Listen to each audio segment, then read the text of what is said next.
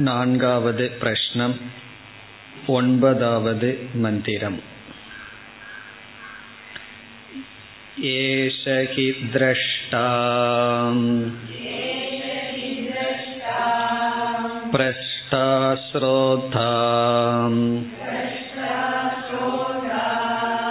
ग्राता रसयिता मन्ता बोद्धा कर्ता विज्ञानात्मा पुरुषः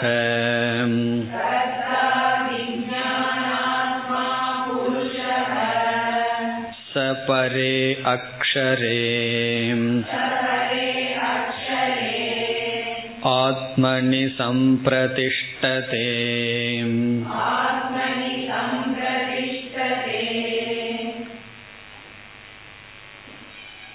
நான்காவது கேள்வியில் கடைசி பகுதியானது ஆத்ம தத்துவத்தை பற்றியது. இவைகள் அனைத்திற்கும் எது ஆதாரம் என்பது கேள்வி. ஆத்ம தத்துவத்திற்கு இரண்டு லட்சணங்கள் இருக்கின்றது. ஒன்று தடஸ்த லட்சணம் இனி ஒன்று சொரூப லட்சணம் என்று. தடஸ்த லட்சணம் என்றால் இந்த ஜெகத்தை காட்டி இதற்கு காரணம் என்று அறிமுகப்படுத்துவது. பிரம்மசூத்திரத்திலும் ஜென்மாத்தியசிய எதக என்று ஈஸ்வரனை பற்றி சொல்லும் பொழுது இவைகளெல்லாம் எவரிடமிருந்து வந்ததோ என்றுதான் அறிமுகப்படுத்தப்பட்டுள்ளது. அவ்விதத்தில் இவைகள் அனைத்திற்கும் எது ஆதாரம்? என்பது கேள்வி. இவை அனைத்துக்கும் என்று சொல்லும் பொழுது அனாத்மாவும் எடுத்துக்கொள்ளப்பட்டது ஜீவாத்மாவும் எடுத்துக்கொள்ளப்பட்டது. அனைத்து பிரபஞ்சத்துக்கும் ஆதாரம் என்ன என்பது ஒரு கேள்வி.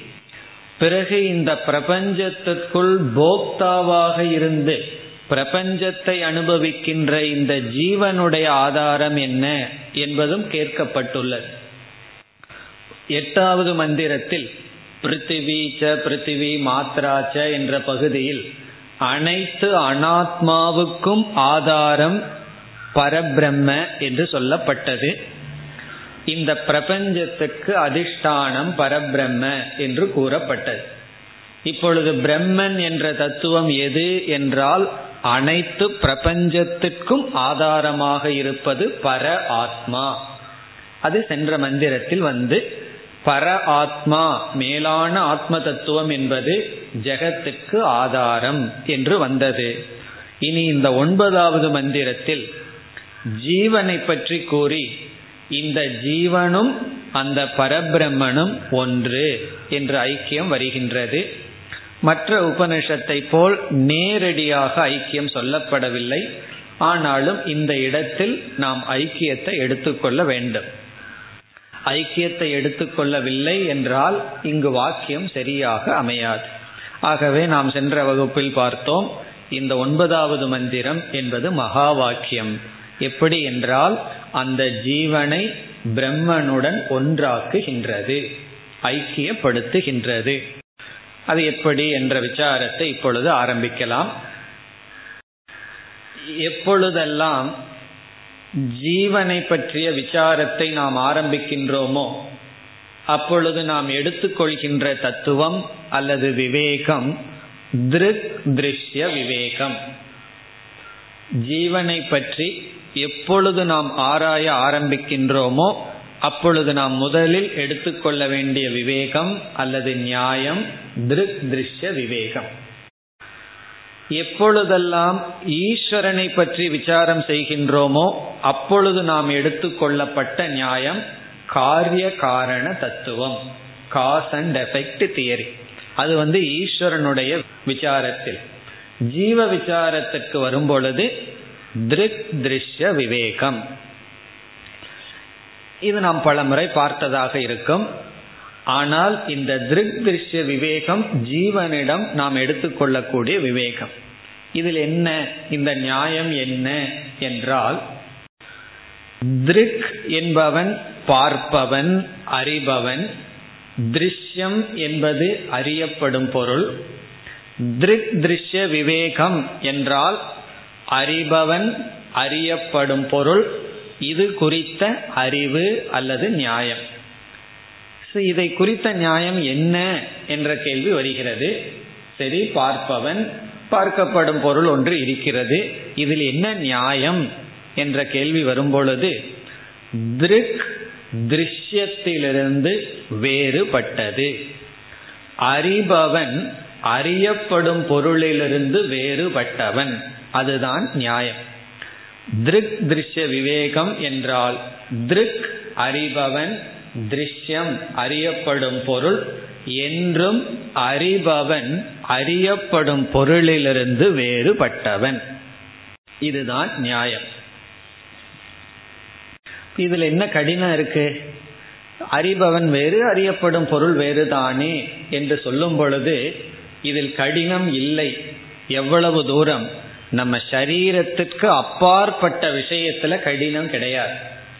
இப்ப இந்த புஸ்தகத்தை பார்த்து நாம் கூறுகின்றோம் இந்த நியாயத்தை பயன்படுத்துறோம். இந்த புஸ்தகம் உன்னால் அறியப்படுகிறது. ஆகவே அது திருஷ்யம். அறிபவன் நீ வேறு. இதுல வந்து எந்த சங்கடமும் கிடையாது. காரணம் என்னைக்கு இந்த புஸ்தகம் நான் நினைச்சோம் என்னைக்கு இந்த டேபிள்னு நான் நினைச்சிட்டு இருக்கோம்.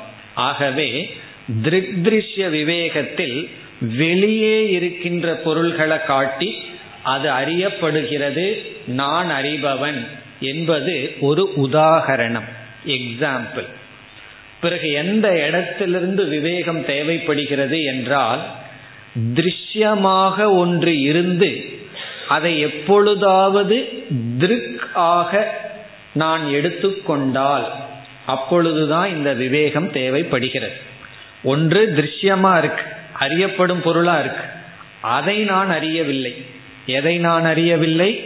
இது அறியப்படும் பொருள் என்பதை நான் அறியாமல் அறிபவனுக்குள் சேர்த்து நான் புரிந்து கொள்ளும் பொழுது இந்த விவேகம் நமக்கு துணை புரிகிறது. அதனுடைய ஆரம்பம் நம்முடைய ஸ்தூல சரீரம். நம்முடைய ஸ்தூல சரீரத்திலிருந்து தான் திருக் திருஷ்ய விவேகம் வேலை செய்கிறது தேவைப்படுகிறது. காரணம் என்ன இந்த ஸ்தூல சரீரத்தை நாம் திருக்காக எடுத்து கொண்டோம். இந்த உடம்பு தானே இந்த உடலை நான் என்று நாம் புரிந்து கொண்டுள்ளோம். இந்த திருக் திருஷ்ய விவேகத்திலேயும் இனி ஒரு கருத்து இருக்கு. அதாவது முதல் கருத்து என்ன சொன்னோம்? அறிபவன் அறியப்படும் பொருளிலிருந்து வேறு பிறகு நான் யார் என்றால் நான் அறிபவன்கிற லிஸ்டிற்கு வரணும். நான் அறியப்படும் பொருள் அல்ல திருஷ்யம் அல்ல நான் அறிபவன். இப்ப அறிபவனாகிய நான் அறியப்படும் பொருளிலிருந்து வேறுபட்டவன் என்றால் இந்த உலகத்துல எத்தனையோ பொருள்களை அறிகின்றேன் வேறுபட்டவன். இந்த உடல் என்று வரும்பொழுது கடினம் ஆரம்பிக்கின்றது. என்ன கடினம் என்றால் அறிவே அற்றவர்களுக்கு ஒரு கடினமும் கிடையாது. காரணம் என்ன? இந்த உடல் தான் நான். இந்த உடல் வந்து என்னால் அனுபவிக்கப்படுவதில்லை. இந்த உடலே திருக் என்று சொல்லி விடுவார்கள் அறிவுடையவர்களுக்கு ஒரு விஷயமும் தெரிஞ்சிடுது. என்ன? இந்த உடலும் என்னால் அறியப்படுகின்றது.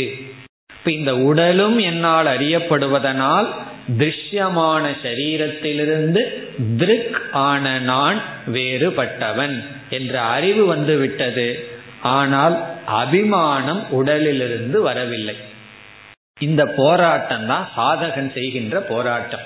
ஒவ்வொருவரும் போராடி கொண்டிருக்கிறார்கள் எதெதற்கோ.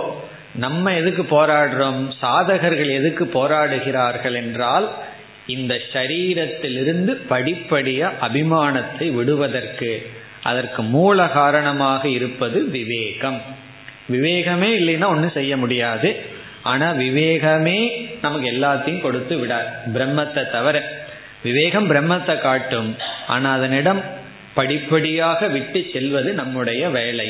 இப்ப முதல் என்ன செய்ய வேண்டும் என்றால் இந்த ஷரீரம் திருஷ்யம் அறியப்படுகிறது என்று புரிந்து கொள்ள வேண்டும். அது எப்படி அறியப்படுகிறதுங்கிறது மிக தெளிவாக புரியும். இந்த உடலை நான் பார்க்கின்றேன் மற்றவர்கள் பார்க்கிறார்கள். கண்ணாடி முன்னாடி இந்த உடலை முகத்தை நம்ம எவ்வளவு முறை பார்த்துருக்கோம். அப்படி கவுண்ட் பண்ணா ஒரு நாளைக்கு எவ்வளவு முறை பார்த்திருப்போம்னு சொன்னா எவ்வளவோ முறை பார்த்திருப்போம். அப்ப நம்முடைய உடல் நம்மால் அறியப்படுகிறது. பிறகு நம்முடைய பிராணன் பசி இவைகள் அறியப்படுகின்றது. இந்திரியங்கள் அறியப்படுகின்றது. கண்ணு தெரியுதுன்னு தெரியுது கண்ணு தெரியலைங்கிறது தெரியுது. காது கேட்குதுங்கிறது தெரியுது காது கேட்கவில்லைங்கிறதும் தெரிகின்றது. இப்படி உடல் இனி இந்திரியங்கள் பிராணன். இனி அடுத்தது என்ன என்றால் நம்முடைய மனம். இந்த மனம் அறியப்படுகிறதா அல்லது அறிபவனா என்ற கேள்வி வரும் பொழுது இந்த இடத்துல சிரமம் வருகின்றது. கொஞ்சம் கொஞ்சம் உள்ள போக போக கடினம். பொதுவாகவே இந்த மனமானது அறிபவனாகவே இருந்து கொண்டு வருகின்றது. இந்த மனதை நாம் அனுபவிக்கின்றோம் அறிகின்றோம் இருந்தாலும் அறிபவனாகவே இருந்து கொண்டு வருகின்றது. அதனால பிரிப்பது கடினம். தியானத்தை பற்றி விளக்கம் எழுதுகையில் ஒருவர் அப்படித்தான் எழுதுகின்றார். அதாவது வேறு என்ன பயிற்சி செய்தாலும் செய்பவன் வேறு அதற்குரிய கருவி வேறாக இருக்கின்றது. ஒன்றை எடுத்து எழுதுங்கள் என்றால் எழுதுகோள். பேனாவை எடுக்கிறோம் எழுதுகின்றோம்.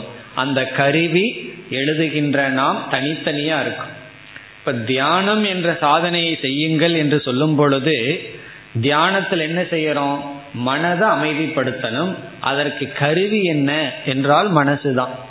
இப்போ மனதே கருவியாக இருக்கின்றது மனதே விஷயமாக இருக்கிறது. அதனாலதான் கஷ்டம் ஆரம்பிக்கின்றது. இப்ப தியானத்துல முதல்ல என்ன செய்யணும்? மனதையே ரெண்டா பிரிச்சு பார்க்கணும். அதுதான் ஃபர்ஸ்ட் ஸ்டெப் அங்க அந்த பயிற்சி இருந்த வேதாந்தத்துல விசாரத்திலேயே அந்த பயிற்சி நமக்கு கிடைக்கும். எப்படி என்றால் கட்டுப்படுத்தப்படும் மனம் கட்டுப்படுத்துகின்ற நான் என்று என்னையே இரண்டாக பிரிக்க வேண்டும். என்னுடைய எண்ணங்களை பார்க்கின்ற நான் பிறகு எண்ணங்கள் என்று நாம் பிரித்து பழக வேண்டும். அதே போல இங்கும் நாம் என்ன புரிந்து கொள்ள வேண்டும்? என்னுடைய உணர்வுகளை எல்லாம் மனதில் ஓடுகின்ற அனைத்து எண்ணங்களையும் நான் அறிவதனால் அந்த மனமும் அறியப்படுகின்றது. பிறகு புத்தி அதுவும் அறியப்படுகின்றது. அறியாமை அதுவும் அறியப்படுகின்றது என்று ஒவ்வொன்றாக நீக்க வேண்டும். பிறகு எந்த இடத்துல மிக மிக கடினம் என்றால் இப்ப ரெண்டு பொருள் கலந்திருக்கிறது என்றால் ஒன்றுக்கு ஒன்று வேறு தன்மையுடன் இருப்பது கலந்து விட்டால் சுலபமாக பிரித்து விடலாம். சில பேர் அரிசிக்குள்ள என்ன செய்வார்கள்? மாங்காயை வைப்பார்கள் சீத்தாப்பழத்தை வைப்பார்கள். எதற்குனா சீக்கிரம் பழுக்கட்டுன்னு சொல்லி. பொறுமை இல்லை. அது பழுக்கிற வரைக்கும் வெளியே இருந்து சாப்பிட்றதுக்கு. அப்போ அதில் ரொம்ப கஷ்டமா மாங்காய அரிசியிலிருந்து பிரித்து எடுக்கிறது. கடினமே இல்லை. மிக சுலபம். அது கடினமா இருந்தா அரிசிக்குள்ள போய் வைக்க மாட்டோம். ஆனா சில ஃபேக்டரியில வந்து அரிசி போலயே கல்லை மேனுஃபேக்சர் பண்ணிட்டு இருக்காங்க. அதுக்குன்னு சில ஃபேக்டரியே இருக்கு. அது கலந்து விட்டால் மிக மிக கடினம். காரணம் என்ன? சாதிருஷ்யம் ஒரே மாதிரி இருக்கின்றது அப்பொழுது கடினம் ஆகின்றது அதே போல இந்த திருக்கினுடைய சுரூபத்தை நிர்ணயம் செய்யும் பொழுது ஒரு இடத்துல மிக மிக கடினமாகின்றது. அது எந்த இடம் என்றால் இந்த அந்த கரணத்தில் இருக்கின்ற சிதாபாசம் என்கின்ற தத்துவம். இதான் சென்ற வகுப்புல சொன்னோம் ஒரு இடத்துல கடினமா இருக்க போது அது என்ன என்றதுடன் முடிச்சோம். அந்த இடம் என்ன என்றால் இந்த ஆத்மாவை போலயே இனி ஒன்று இருக்கின்றது சிதாபாசம் என்று சொல்லப்படுகிறது. இந்த ஜீவன் என்ற சொல்லுக்கு என்ன பொருள் என்பது கேள்வி. நம்ம எல்லாம் ஜீவர்கள் அப்படின்னு சொல்றோம். அந்த ஜீவன்கிற சொல்லுக்கு என்ன பொருள் என்றால் பொதுவாக நாம் புரிந்து கொண்ட பொருள் இந்த சிதாபாசன் என்ற தத்துவம். இந்த சிதாபாசத்தை தான் நம்ம பொதுவா புரிஞ்சிட்டு இருக்கோம் ஜீவன் என்று. சிதாபாசன்கிறத மறந்துட்டனே அப்படின்னு என்ன செய்யறது? இப்ப சிதாபாசக என்றால் என்ன? ஆபாசம் என்றால் தோற்றம் ரிஃப்ளெக்ஷன் சிதாபாசம் என்றால் சைத்தன்யத்தினுடைய ரிஃப்ளெக்ஷன் சைத்தன்யத்தினுடைய தோற்றம். இப்போ சூர்யாபாசக இப்போ சூரியன் இருக்கு கீழே தண்ணீர் இருக்கின்றது. அந்த சூரியன் தண்ணீரில் சூரியனை போல ஒரு ஆபாசம் ஒரு தோற்றம். அதே போல நம்முடைய மனம் அந்த கரணம் பரிசுத்தமாக சூக்மமாக இருப்பதனால் என்ன ஏற்படுகிறது? இந்த மனதில் ஆத்ம சைத்தன்யமானது வியாபிக்கின்றது ஆத்ம சைத்தன்யம் ஸ்தூல சரீரத்திலே இருக்கு பிரபஞ்சத்திலே இருக்கு எல்லா இடத்துலயும் இருக்கு. ஆனா இந்த ஸ்தூல பூதத்துக்கு சைத்தன்யத்தை பிரதிபிம்பிக்கும் சக்தி இல்லை. சூக்ம பூதத்துக்கு தான் சைத்தன்யத்தை பிரதிபிம்பிக்கின்ற சக்தி இருக்கிறது. மனம் சூக்ம பூதத்தில் ஆனது. ஆகவே இந்த மனதில் சைத்தன்யத்தினுடைய பிரதிபிம்பம் இருக்கின்றது. இப்ப ஜீவன் என்ற சொல்லுக்கு பொதுவாக நாம் என்ன பொருள் புரிந்து கொண்டுள்ளோம்? இந்த சிதாபாசம் பிறகு மனம். இந்த ரெண்டையும் சேர்ந்து நாம் புரிந்துள்ளோம். இந்த சிதாபாசத்துக்கு ஆதாரமாக காரணமாக இருக்கின்ற அந்த ஒரிஜினல் திருக் அந்த சைத்தன்யத்தை நாம் விட்டு விட்டோம்.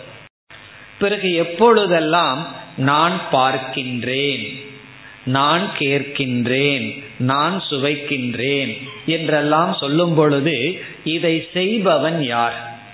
இந்த கர்த்தாவாக இருப்பவன் யார் என்பது கேள்வி. என்ன நம்ம வந்து வாழ்க்கையில ஒன்னா கர்த்தாவா இருப்போம் இல்லைன்னா போக்தாவா இருப்போம். ஒன்னா ஒன்ன செய்து கொண்டிருப்போம் இல்ல ஒரு பலனை அனுபவித்து கொண்டிருப்போம். இப்பொழுது கேள்வி யார் கர்த்தா யார் போக்தா என்பது கேள்வி.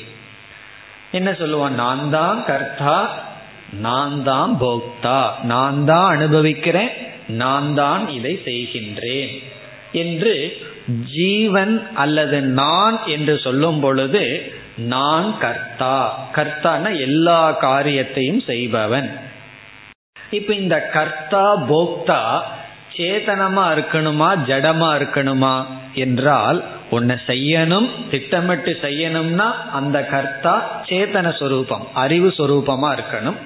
உன்னை அனுபவிக்கணும்னா அவனும் அறிவு சொரூபமா இருந்தா தான் போக்தாவா இருக்க முடியும். இப்ப இந்த கிளாஸை மைக்கோ அல்லது டேபிளோ அனுபவிக்காது. யார் அனுபவிப்போம்?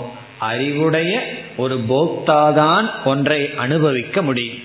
ஆகவே ஜீவன் என்றால் உயிரோடு வாழ்பவன் அறிவுடையவன். அவன் எப்படி இருக்கின்றான்? கர்த்தா போக்தாவாக இருக்கின்றான் அப்பொழுது இந்த திருக் திருஷ்ய விவேகத்தை செய்பவன் யார்?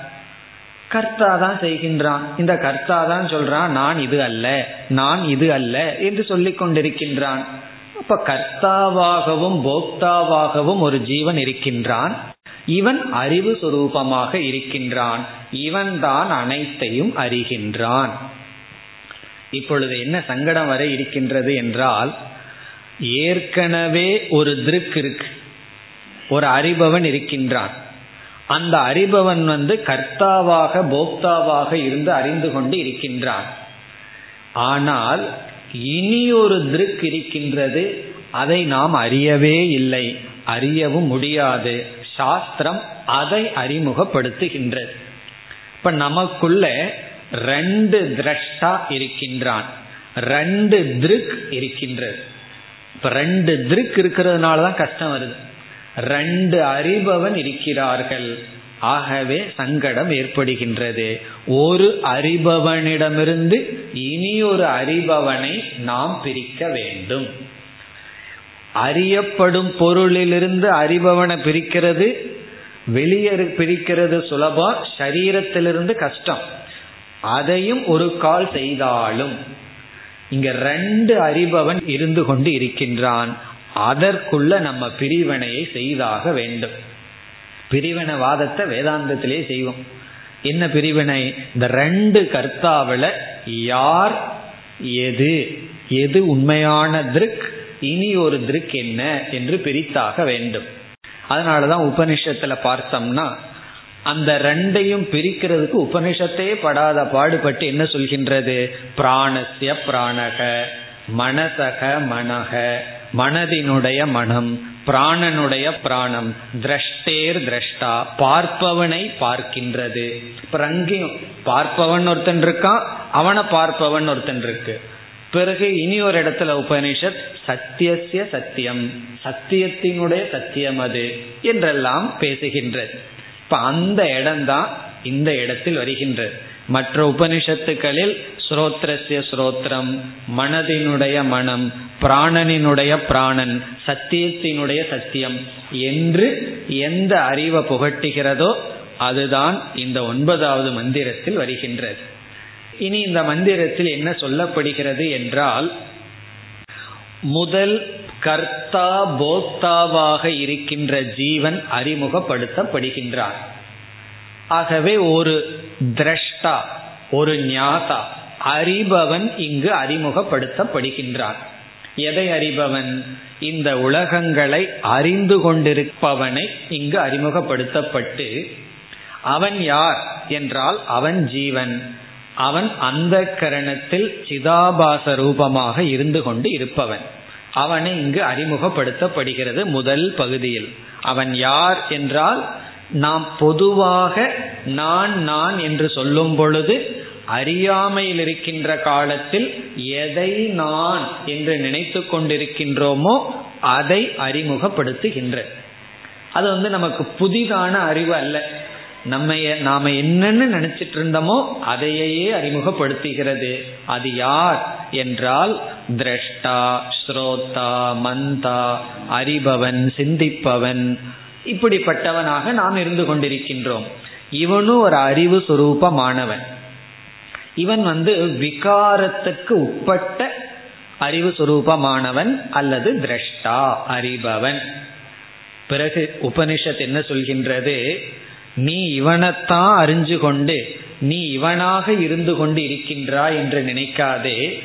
இந்த அறிபவனுக்கு ஒரு அறிவு இருக்கின்றது. இந்த அறிபவனை ஒன்று அறிகின்றது. இதற்கு முன்னாடி எப்படி ஆரம்பிச்சோம்? திருஷ்யம். திருஷ்யத்திலிருந்து திருக்கு வேறுன்னு ஆரம்பிச்சோம். இப்ப என்ன சொல்ல போறோம்? இந்த திருக்கையே இனி ஒரு திருக் அறிகின்றது என்று சொல்கின்றோம். அதாவது திருஷ்யம்ங்கிறது ஜடம். இந்த ஜடத்தை எல்லாம் அறிபவன் ஒருத்தன் இருக்கின்றான்னு சொன்ன உடனே அந்த அறிபவனே ரெண்டு பேர் இருக்கிறார்கள். அதுல வந்து எந்த ஒன்று விகாரத்தை அடையாமல் மாறாமல் அறிபவனை அறிந்து கொண்டிருக்கின்றதோ அதுதான் உன்னுடைய உண்மை சொரூபம் என்று சொல்லப்படுகிறது. ஆகவே இங்க ரெண்டு திரஷ்டா ரெண்டு அறிபவர்கள் இருக்கிறார்கள். ஒன்று கர்த்தாவாகவும் போக்தாவாகவும் இருந்து கொண்டு அறிபவன். இனி ஒன்று இந்த அறிபவனை அறிகின்ற மாறாத தத்துவம். அப்ப நம்ம என்ன சொல்லலாம் புரிஞ்சுக்கிறதுக்கு?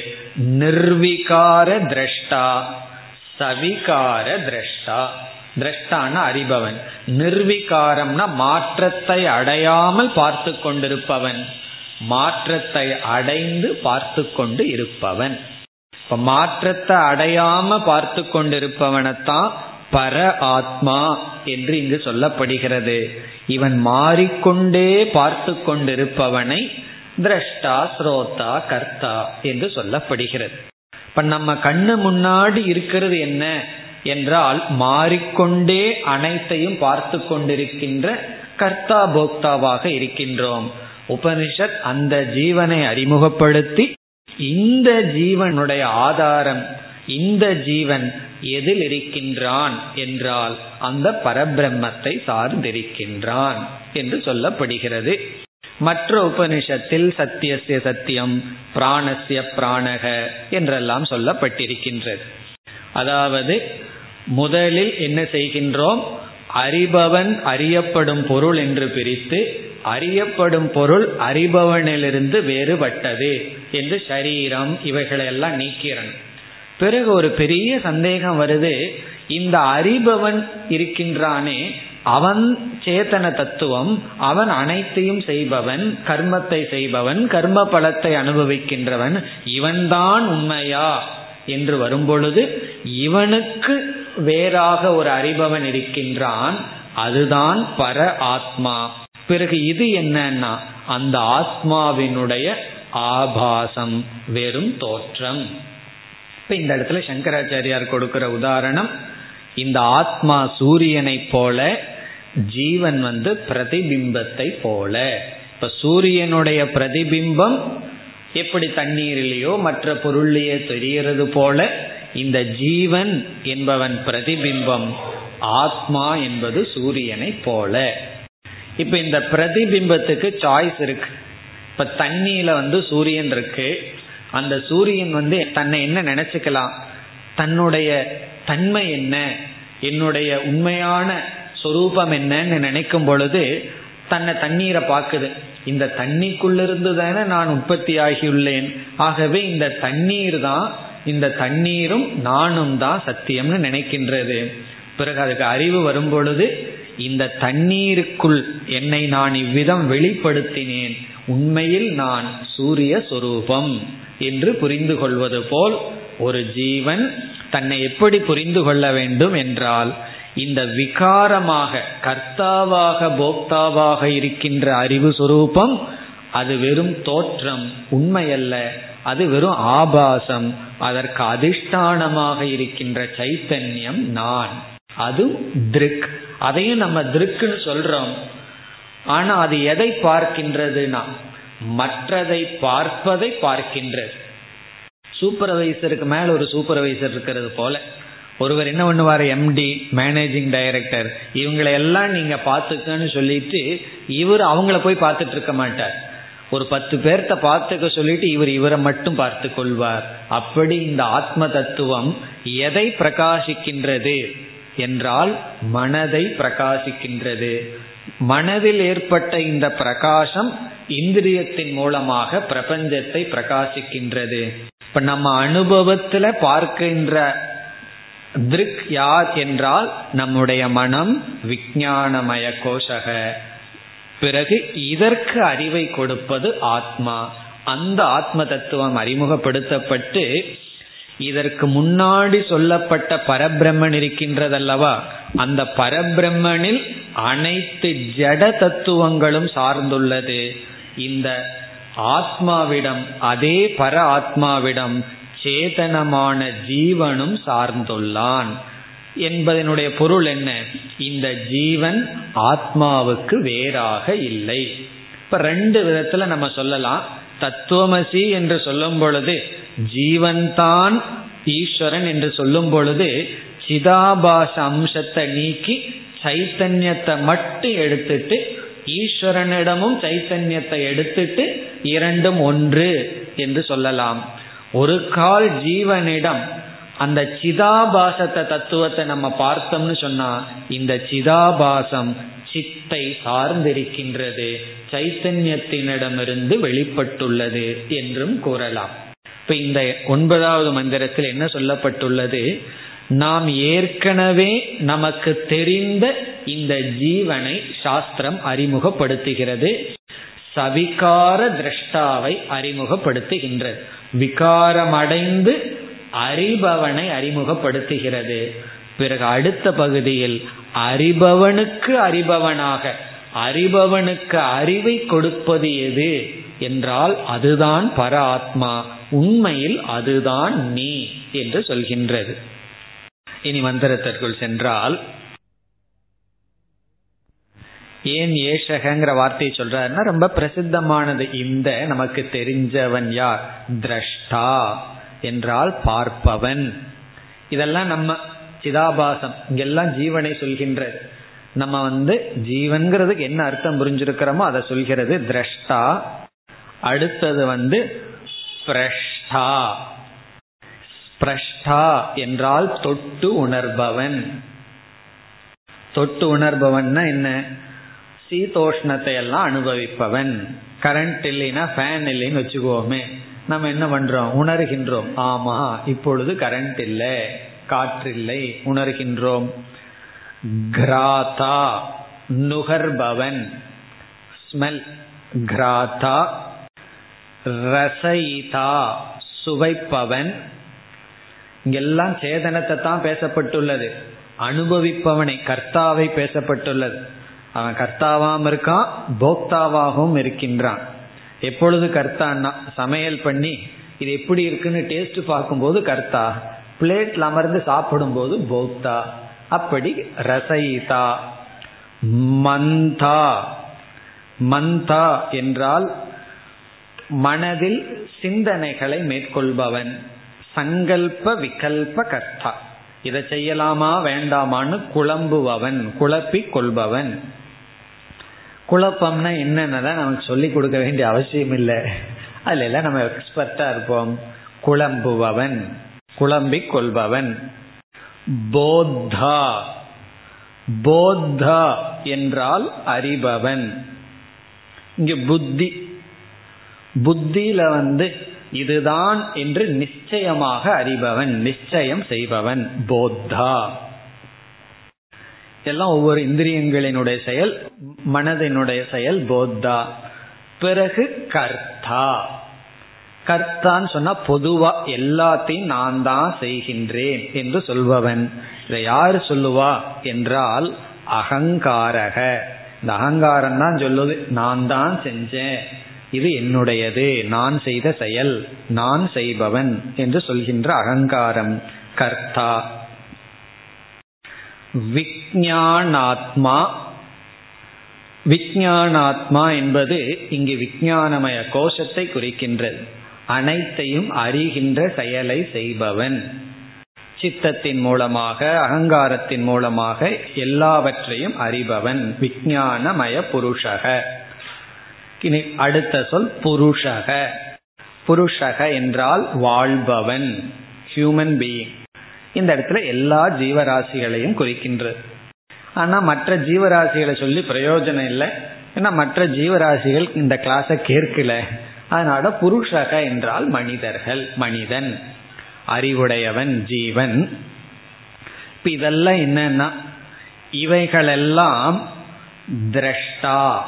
கர்த்தா போக்தாவாக அனுபவித்து கொண்டிருப்பவன் அறிவுடையவன். சேதன தத்துவம். இப்ப ஜட தத்துவங்கள் எல்லாம் பிரம்மத்தை சார்ந்துள்ளதுன்னு சொல்லும் பொழுது பிரம்மத்தை சார்ந்து அதனுடைய இருப்பு இருக்கின்றது. பிருத்திவி பிருத்திவி மாத்ராச்ச ஆபஸ்ட ஆபோ மாத்ராசன் சென்ற மந்திரத்துல சொல்லி என்ன சொல்லப்பட்டது? அனைத்து ஜட பிரபஞ்சங்களும் இந்த சத் பிரம்மத்தை சார்ந்துள்ளது. அந்த பிருத்திவி பிருத்திவி மாத்ரா இவைகளெல்லாம் உண்மையில் சுதந்திர சத்தல்ல என்று சொல்லப்பட்டது. இப்பொழுது இந்த ஜீவன் எடுத்து கொள்ளப்பட்டு இந்த ஜீவனை உபனிஷத் கூறியது. இனி இந்த ஜீவன் சுதந்திரமாக இருக்கின்றானா? அல்லது எதிலிருந்து வந்துள்ளான் எதை சார்ந்துள்ளான் இந்த ஜீவனுக்கு வேறாக ஒரு தத்துவம் இருக்கின்றதா என்றால் இனி அடுத்த பகுதி சக பரே அக்ஷரே ஆத்மனி. சக என்றால் இந்த கர்த்தா போக்தா இந்த ஜீவக இந்த அறிவுடையவன் பரே அக்ஷரே. பரம் என்றால் மேலான. மேலான அக்ஷரம் என்றால் அழியாத க்ஷரம்னா அழிகின்ற விகாரமான அக்ஷரம்னா விகாரமற்ற அழியாத பர என்றால் இந்த இடத்துல பர சத்தா மேலான சத்தை உடையவன் என்பதை குறிக்கின்ற. சூரியனுக்கு இருக்கின்ற சத்தா இருப்பு தன்மை பிரதிபிம்பத்துக்கு இருக்கின்ற இருப்பு தன்மையை பார்த்தா எது பரம்? எது சுதந்திரமாக இருக்கிறதுனா சூரியன். நாம் நம்முடைய நிழலை போல. அப்படி பரம் என்றால் மேலான மேலான சத்தாக பிறகு அழியாத ஆத்மனி. இந்த இடத்துல ரொம்ப அழகான சொல் ஆத்மனிங்கிற சொல் அப்படிப்பட்ட உன்னிடத்தில் என்று பொருள். அப்படிப்பட்ட ஏதோ ஒரு பிரம்மன் ஏதோ ஒரு பொருள்ல நீ சார்ந்திருக்கின்றாய்னு சொல்லவில்லை. இப்படி நினைத்திருக்கின்ற நீ எப்படி நீ நினைத்திருக்கின்றாய்? திரஷ்டா ஸ்பிரஷ்டா கிராத்தா என்று உன்னை நீ நினைத்து கொண்டிருக்கின்றாய். அப்படி இருக்கின்ற நீ மேலான உன்னிடத்தில் ஆத்மனின உன்னிடத்தில் இப்படிப்பட்ட உன்னிடத்தில் சம்பிரதிஷ்டதே சார்ந்திருக்கின்றது. இப்படிப்பட்ட உன்னிடத்தில் இப்படிப்பட்டவன் சார்ந்திருக்கின்றான். ஆகவே இங்க ஆத்மனிங்கிற சொல்லுதான் ஐக்கியத்தை குறிக்கின்றது. காரணம் என்ன? ஆத்மனின்னா உன்னிடத்தில். இப்ப முதல் வரியில சொன்னது தானே நான் இரண்டாவது வரியில சொன்ன நான் யார்னா? அதைத்தான் சாஸ்திரம் நமக்கு அறிமுகப்படுத்துகின்றது. அப்ப என்ன நான் எப்படி பார்க்க வேண்டும் என்றால் இந்த பார்த்து கொண்டிருப்பவன் துயரப்படுவான். ஏன்னா சிலதை பார்த்தா கஷ்டம். அதனால தானே சொல்லுவோம் இதை ஏன் பார்த்தனும் சிலதை கேட்டா கஷ்டம் இதை ஏன் என் காதில் வந்து போட்டையோ? அது காதில் கேட்காத வரைக்கும் சந்தோஷமா இருந்தேன். காதில் வந்து விழுந்துடுது துக்கம். இதை ஏன் சுவைத்தேன்? இப்படி ஏன் சிந்தித்தேன்? வேதாந்தத்துக்குள்ள வந்ததுக்கு அப்புறம் எல்லாத்துக்கும் என்ன கஷ்டம்னா இந்த மாதிரி நினைக்க கூடாதுன்னு நினைக்கிறேன் வந்துடுது. பொறாமப்படக்கூடாதுன்னு தான் நினைக்கிறேன். ஆனா வந்துடுது என்ன பண்றது? நான் ஏன் பொறாமப்பட்டேன்? நான் ஏன் கோவப்பட்டேன்? இதெல்லாம் யார் இப்படிப்பட்ட எண்ணத்துல துக்கப்படுகிறீர்களோ அவர்களுக்கெல்லாம் வேதாந்தம் உள்ள போயிருக்குன்னு அர்த்தம். காரணம் என்ன? முன்ன வந்து பொறாமப்பட்டுட்டு சந்தோஷப்பட்டுட்டு இருப்போம் கோவப்பட்டுட்டு சந்தோஷப்பட்டுட்டு இருப்போம் இப்போ வந்து ஒரு முன்னேற்றம் வந்திருக்கு. கோவப்பட்டுட்டு துக்கப்படுறது பொறாமப்பட்டுட்டு துக்கப்படுறது அப்படின்னு என்ன அர்த்தம்னா அந்த அளவுக்கு சென்சிட்டிவ் ஆகி மைண்டு உணர்ந்து இதெல்லாம் செய்யக்கூடாது அப்படிங்கிற சம்சாரம். இப்போ வெளியே இருக்கிற சம்சாரம் உள்ள வருது. காரணம் என்னன்னா அது அப்படியே கொஞ்சம் கொஞ்சமா கரைஞ்சு போறதுக்குனுடைய ஸ்டேஜ் அதனால துக்கத்துல ஒரு சந்தோஷப்படணும். என்ன சந்தோஷம்னா நம்ம ஏதோ முன்னேறிட்டு இருக்கோம். சந்தோஷப்பட்டுட்டு அமர்ந்து விடக்கூடாது அங்கேயே. அப்புறம் மீண்டும் கீழே போயிடுவோம். அப்படி இந்த முதல் வரியில சொல்ற ஜீவன் தானே நான் அப்படித்தானே நான் இருக்கின்றேனா? இதையெல்லாம் ஒருத்தன் பண்ணிட்டு இருக்கான். இதற்கெல்லாம் ஆதாரமா இப்படி செய்யறதுக்கு அறிவை கொடுக்கிறது யார்? அதுதான் ஆத்மா. அதுதான் துவம். அதை சார்ந்துதான் இது இருக்கின்றது. இப்ப இந்த இடத்துல என்ன செய்யணும் என்றால் மனதில் என்னென்ன எண்ணங்கள் ஓடுதோ எதையெல்லாம் நான் அனுபவிக்கிறனோ அந்த இடத்துல என்ன அறிவு வரணும் என்னாலதான் இந்த அனுபவங்கள் நிகழ்ந்து கொண்டு இருக்கின்றது. பார்ப்பவன் நான் அல்ல பார்ப்பவனுக்கு பார்ப்பவனாக நான் இருக்கின்றேன். கேட்பவன் நான் அல்ல இந்த கேட்பவனை நான் கேட்டுக்கொண்டிருக்கின்றேன். சுவைப்பவன் நான் அல்ல சுவைப்பவன் நானா இருந்தா தான் வீட்டில் கோவம் வந்துடும் ஏன் சுவையா இல்லை அப்படின்னு சொல்லி. சுவைப்பவன் நான் அல்ல இந்த சுவைப்பவனை நான் பிரகாசப்படுத்தி கொண்டிருக்கின்றேன். சிந்திப்பவன் நான் அல்ல மனதில் ஓடுகின்ற எண்ணங்கள் நான் அல்ல அந்த எண்ணங்களை நான் பிரகாசப்படுத்தி கொண்டிருக்கின்றேன். அப்படின்னு என்ன? எல்லாத்துக்கும் சாட்சியாக எப்படிப்பட்டவன்? அக்ஷரம் அழியாத. சரி சாட்சியா இருக்கேன். எவ்வளவு நாள் இந்த பேட்டரி வேலை செய்யும் சாட்சியான்னா? அக்ஷரம் அழியாத. என்றும் அழியாத சாட்சியாக நான் இருக்கின்றேன். ஆகவே நான் எப்படிப்பட்ட ஆத்மா? இப்படி இருக்கின்றவனுக்கு அறிவை கொடுப்பவன் நான். ஆகவே அதற்குள்ள வர்ற அறிவு என்னுடைய அனுகிரகத்தினால் வருகின்றது. இப்ப நான் யாருன்னா நான் பார்ப்பவனல்ல கேட்பவனல்ல சுவைப்பவனும் அல்ல சிந்திப்பவனும் அல்ல பிறகு இவைகளுக்கெல்லாம் ஆதாரமாக இருக்கின்ற நான். இந்த அறிவு வந்துட்டா என்ன ஆகும்? அடுத்த ரெண்டு மந்திரத்துல பலன் வர போகின்றது இப்ப இந்த அறிவினுடைய பலன் அடுத்த இரண்டு மந்திரத்தில் வருகின்றது. இப்ப இந்த அறிவைத்தான் நாம் என்ன சொல்றோம்? பராவித்யா என்று நாம் கூறுகின்றோம். இந்த அறிவுக்கு என்ன பலன்னு பிறகு பார்க்க போறோம். இப்ப இங்க என்ன அறிவு என்றால் இப்ப இந்த இடத்துல பிரஷ்னோபனிஷத் எந்த விதத்துல நமக்கு அறிவை கொடுத்தது? இன்னும் ஒவ்வொரு உபனிஷத்தும் ஒரு மெத்தட் ஒரு முறையை பயன்படுத்துகிறது. இப்ப இந்த இடத்துல உபனிஷத் பயன்படுத்திய முறை என்ன?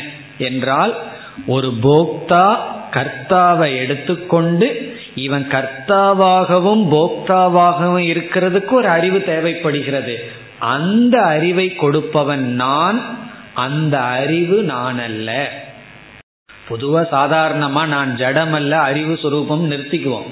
இந்த இடத்துல உபனிஷத் அதற்குள்ளேயே சென்று நான் இந்த அறிவு அல்ல இப்படிப்பட்ட அறிவு சுரூபம். எந்த அறிவு அல்ல? அனுபவிப்பதற்கு காரணமாக இருக்கின்ற அறிவு அல்ல. இந்த அனுபவிக்கிறதுக்கு காரணமாக இருக்கின்ற அறிவுக்கு நான் காரணமாக இருக்கின்றேன். இந்த இடத்துல தான் ரொம்ப கஷ்டம். காரணம் என்ன? ஒரு அறிவிலிருந்து இனி ஒரு அறிவை நம்ம பிரிக்க வேண்டியது இருக்கு. ஒரு அனுபவத்திலிருந்து இனி ஒரு அனுபவத்தை நம்ம பிரிக்க வேண்டியது இருக்கின்றது. அந்த அனுபவம் நடந்துட்டே இருக்கு. அதிலிருந்து நாம் பிரிக்க வேண்டியது உள்ளது. அப்படிப்பட்ட ஆத்மாவிடம் இந்த ஜீவன் சார்ந்துள்ளான். சார்ந்துள்ளான்னு அவனுடைய இருப்பே அவனுடைய அறிவே என்னை சார்ந்து இருக்கின்றது. பிறகு இனி ஒரு நியாயமும் இருக்கு. ஒரு பொருளினுடைய இருப்பை சொல்லணும்னா அது அறிவை சார்ந்துதான் இருக்கு. இப்போ வந்து ஞானாதீனா மேய சித்திகின்னு ஒரு லாஜிக் ஞானம் அதீனம் மேய சித்திகி ஞானம்னா ஒரு பொருளினுடைய மேயம்னா பிரமேயம். ஒரு பொருளினுடைய இருப்பை நம்ம சொல்லணும்னா அதை நம்ம அறிஞ்சாதான் சொல்ல முடியும். அறிவுக்கு விஷய உள்ள வந்தாதான் அதனுடைய இருப்பை நம்ம சொல்ல முடியும். ஆகவே அறிவை சார்ந்துதான் எந்த ஒரு பொருளும் இருக்கிறது. இல்லையே நான் அப்படி சொல்ல மாட்டேன்னு சொன்னா இப்ப நான் என்ன என்ன கூறுகின்றேன்? இந்த ஹால்ல ஒரு யானை இருக்கு அப்படின்னு சொல்றேன். உடனே நீங்கள் கேட்பீங்க எங்க இருக்குன்னு பார்ப்பீர்கள். இல்லைன்னா உங்களுக்கு தெரியாட்டியும் உங்க அறிவுக்கு வராட்டியும் நான் இருக்குன்னு சொல்றேன். அப்படின்னு சொன்னா விவஸ்தை இல்லாம போகும். எப்பொழுதெல்லாம் அஸ்தி இருக்கு அப்படின்னு சொல்றோமோ அது யாராவது அறிவுக்குள்ள பானம். அது அறிவுக்கு விஷயமாக இருக்க வேண்டும். இப்பொழுது இங்க என்ன சொல்லப்படுகிறது? இந்த அனைத்தும் உலகத்துல என்னென்னலாம் இருக்கோ அதெல்லாம் என்னுடைய அக்ஷரே அக்ஷரமான மேலான அறிவை சார்ந்து இருக்கின்றது. அப்போ யாரெல்லாம் ஒரு வார்த்தையை நம்மிடம் சொல்கிறார்களோ எதையெல்லாம் நான் பார்க்கிறனோ எதையெல்லாம் நான் அனுபவிக்கிறனோ இந்த அனைத்து அனுபவத்துக்குள் நான் இல்லை. இந்த அனைத்து அனுபவத்துக்கு மூல காரணமாக நான் இருக்கின்றேன். அப்ப இந்த உலகத்துக்கே இருப்ப கொடுக்கிறது யாருன்னா? நான் தான் இந்த அறிவு சுரூபமா இருந்துதான் இந்த உலகத்தை அறிபவனை நான் அறி நான் அவனுக்கு இருப்பை கொடுக்கின்றேன். அவன் இந்த உலகத்துக்கு இருப்பை கொடுக்கின்றான். இப்ப யார் யார சார்ந்திருக்கோம்? எந்த உலகத்தை நம்ம சம்சாரம்னு பயந்துட்டோடனமோ இந்த ஞானம் வந்த உடனே என்ன சொல்றோம்னா அந்த உலகம் என்னை சார்ந்து இருக்கின்றது. அந்த உலகத்துக்கு இருப்பை நான் கொடுக்கின்றேன். அதுதான் ஞானம். உடனே நீ அடுத்த கேள்வி சரி இந்த ஞானம் கேட்கறதுக்கு நல்லா இருக்கு. இந்த ஞானத்தினால என்ன பலன்? என்பது அடுத்தது. அடுத்த இரண்டு மந்திரத்தில் பலன் வருகிறது. இப்ப இந்த மந்திரத்தை நம்ம எப்படி புரிந்து கொள்ள வேண்டும்? முதல் பகுதியில் சம்சாரி ஜீவன். அல்லது வேறு லாங்குவேஜில் சொல்லணும்னா ஜீவன்கிற வார்த்தையினுடைய வாட்சியார்த்தம் முதல் பகுதி. ரெண்டாவது பகுதி ஆத்மனிங்கிற இடத்துல ஜீவன்கிற சொல்லினுடைய லட்சியார்த்தம். அப்போ எது? ஐக்கியம் மகா வாக்கியம்னா என்னன்னா வாச்சியார்த்தா டு லட்சியார்த்தா டிராவல் தான் மகா வாக்கியம் மகா வாக்கிய ஞானம்னா வாச்சியார்த்த ஞானத்திலிருந்து நமக்கு லட்சியார்த்தத்தை புரிய வைக்கிறது மகா வாக்கியம் அல்லது நாம எதற்கு அறிவை சப்ளை பண்ணிட்டு இருக்கிறோமோ அந்த ஆதாரத்தை நான் என்று புரிந்து கொள்வதுதான் மகா வாக்கிய ஞானம். இப்ப இந்த இடத்துல ஜீவ பரமாத்மா ஐக்கியம் செய்யப்பட்டது. இதற்கு முன் மந்திரத்துல ஜெகத் பரமாத்மா ஐக்கியம் செய்யப்பட்டது. அப்ப எவ்வளவு இருக்குன்னா இருக்கிறது பரமாத்மா ஒன்றுதான். காரணம் என்னன்னா ஜீவனும் பரமாத்மாவும் ஒன்று சொல்லியாச்சு. இந்த ஜெகத் இருக்கேன்னா அதுவும் விஸ்தாரமா சொல்லப்பட்டது. எல்லா பூதங்கள் கரணங்கள் உடல் இதெல்லாம் சார்ந்திருக்குன்னு சொல்லி அவைகளும் நீக்கப்பட்டது. ஜீவனும் நீக்கப்பட்டு விட்டது. இருக்கிறது ஒரே ஒரு பரமாத்மா. சரி இந்த பரமாத்மாவை நான் தெரிஞ்சிட்டதுனால என்ன பலன் ஒருவன் அடைகின்றான்? அடுத்த இரண்டு மந்திரங்கள் மோக்ஷ பலம் பத்தாவது மந்திரம் परम् एव अक्षरम् प्रतिपद्यते स योग वै तत् अच्छायम् अशरीरम्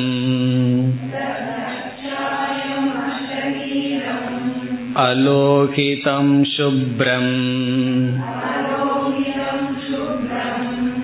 अक्षरं वेदयते यस्तु सौम्य स सर्वज्ञः सर्वो भवति ततेश श्लोकः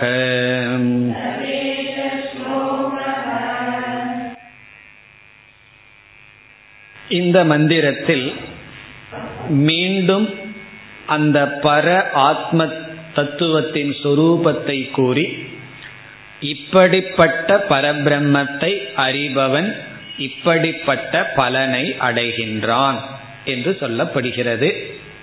இங்க பலனும் மிக அழகாக சொல்லப்பட்டிருக்கிறது. பிரஷ்னோபனிஷத்துல மற்ற பகுதிகளெல்லாம் என்னன்னா நம்முடைய பொறுமையை சோதிக்கின்ற பகுதிகள் இப்ப இந்த இடத்துல மிக தெளிவா ஜெகத்தையும் நீக்கி ஜீவனையும் நீக்கி அந்த பர ஆத்மா தான் இருக்குன்னு சொல்லி அதனுடைய பலன் சொல்லப்பட்டிருக்கிறது. முதல் பகுதிகளில் மீண்டும் அந்த பர ஆத்மாவினுடைய லட்சணம். அது இடையில் வருகின்றது. முதல் பகுதியில் பலன் வருகிறது. பரம் ஏவ அக்ஷரம் பிரதிபத்தியதே. பிரதிபத்தியதே என்றால் அடைகின்றான். பிராப்னோதி அடைகின்றான். இந்த இடத்துல அடைகின்றான் என்பதற்கு பொருள் அபேதேன பிரதிபத்தியதே. அபேதத்தை அடைகின்றான். அடைகின்றான் அபேதத்தை அடைகின்றான். அபேதம்ங்கிறது உங்களுக்கு தெரியும். பேதம்னா வேற்றுமை அபேதம்னா வேற்றுமை இன்மையை அடைகின்றான். என்ன அடைகின்றான்னு சொன்ன உடனே மனசுக்கு என்ன தோன்றிரும்?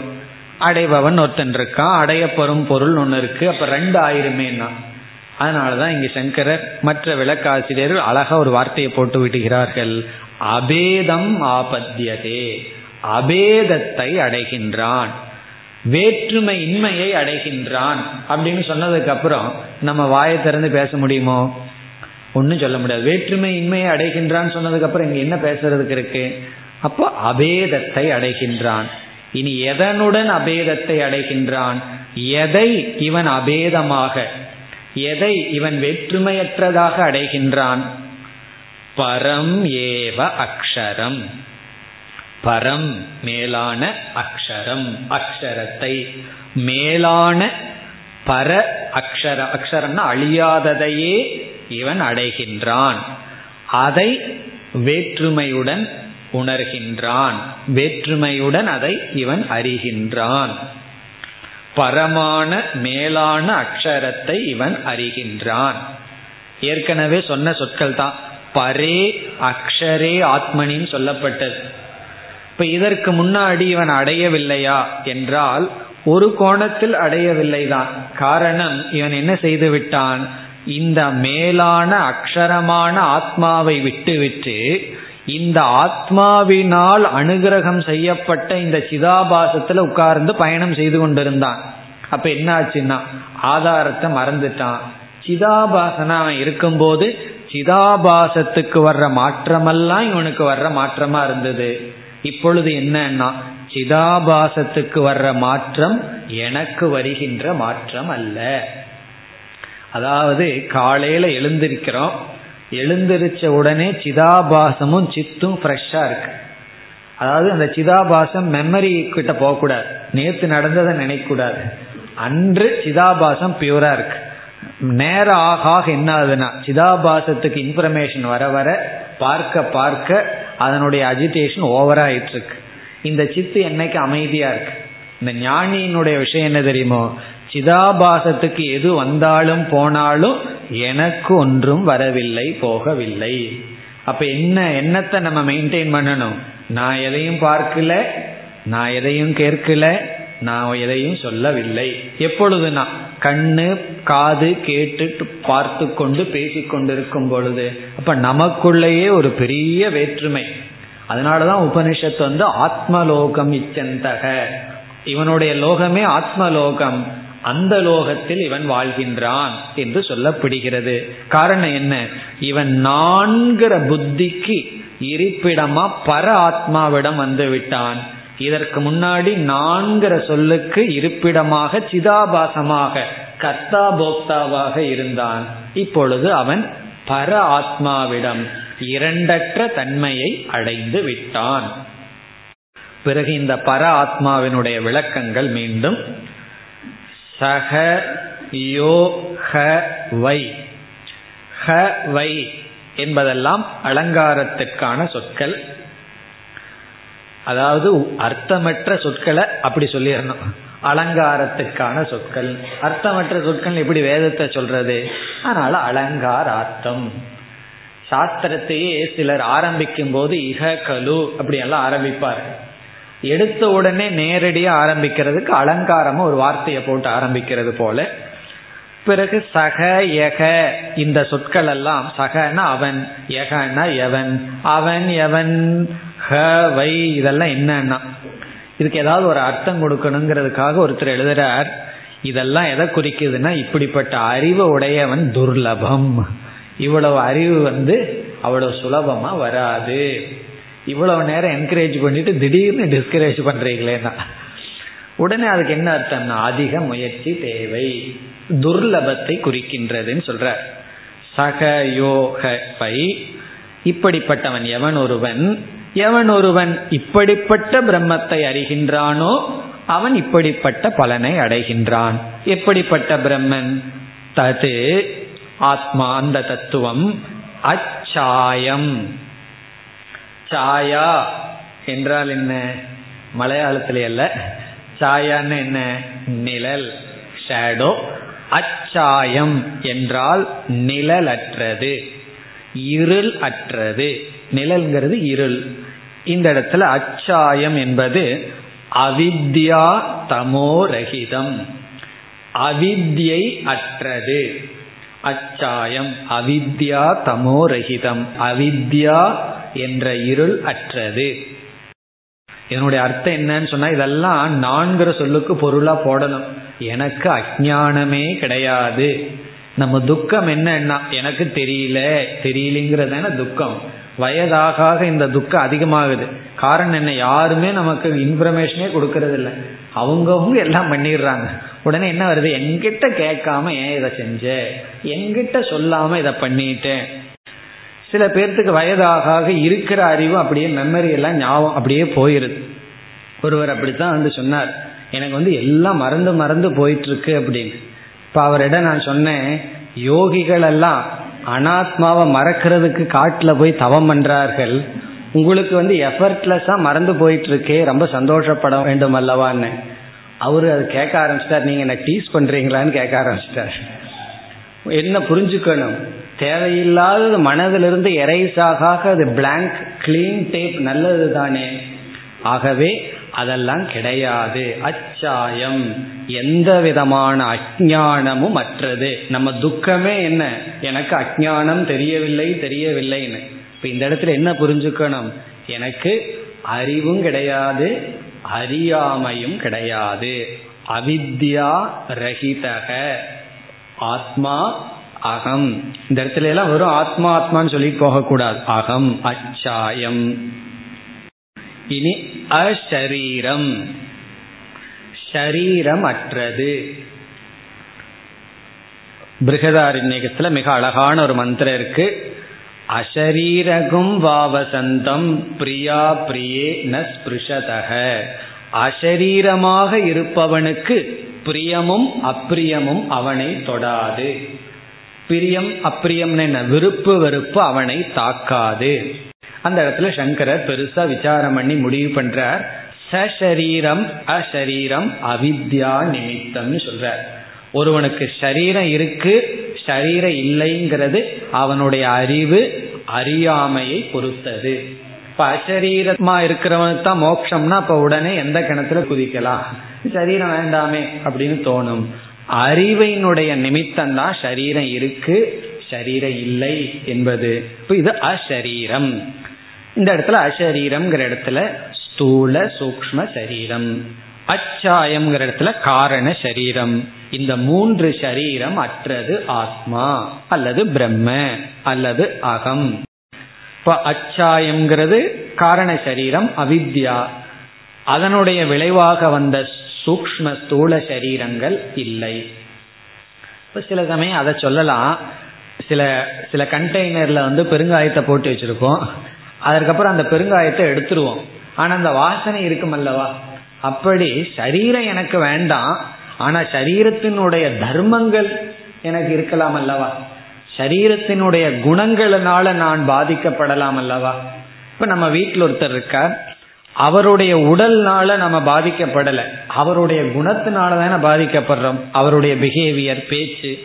அப்படி ஒரு வஸ்து என்னை தாக்க வேண்டாம். அதனுடைய குவாலிட்டிஸ் அதனுடைய குணத்தினால நான் தாக்கப்பட்டு இருக்கேன் அதுவும் இல்லைன்னு சொல்லப்படுகிறது. அலோகிதம். அலோகிதம்னா அனாத்ம தர்ம வர்ஜிதம். தர்மங்கள் அற்றது குணமற்றது. அலோகிதம்னா சிவப்பு நிறமற்றது. அது வந்து ரெட் அல்ல ப்ளூ அல்ல. அதனுடைய அர்த்தம் என்னன்னா தர்மம் அற்றது. இந்த உடலும் நான் அல்ல இந்த உடலினுடைய தர்மங்களும் நான் அல்ல. என்ன நம்ம ரெண்டு விதமான அத்தியாசத்தை பண்றோம். ஒன்று அந்த தர்மத்தையே அத்தியாசம் பண்றோம். அந்த வஸ்துவையே அத்தியாசம் பண்றோம். தர்மி அத்தியாசம்னு சொல்றது. இனி ஒன்று அந்த குணங்கள் அத்தியாசம் பண்றோம். அதை வந்து தர்மாத்தியாசம் அல்லது சம்சர்க்க அத்தியாசம்னு சொல்லப்படுகிறது. அப்படி அவைகளெல்லாம் அற்றது. பிறகு இப்படிப்பட்டது எப்படி இருக்கும்னா சுப்ரம் அக்ஷரம் வேதயதே. சுப்ரம் சுத்தம் அக்ஷரம் அழியாதது வேதயதே. யார் அறிகிறாரோ? இப்படிப்பட்டதை யார் எவர் அறிகிறார்களோ? பிறகு மீண்டும் பலம் வருகின்றது முதல் ஒரு பலன் சொல்லப்பட்டது இனி அடுத்தது ஒரு பலம் அதுவும் மிக முக்கியமான அழகான பிரயோஜனம் சொல்லப்படுகிறது அடுத்த வகுப்பில் பார்ப்போம் ॐ पूर्णमधः पूर्णमिधं पूर्णात्पूर्णमुदच्छते पूर्णस्य पूर्णमादाय पूर्णमेवावशिष्यते ॐ शान्ति शान्ति शान्तिः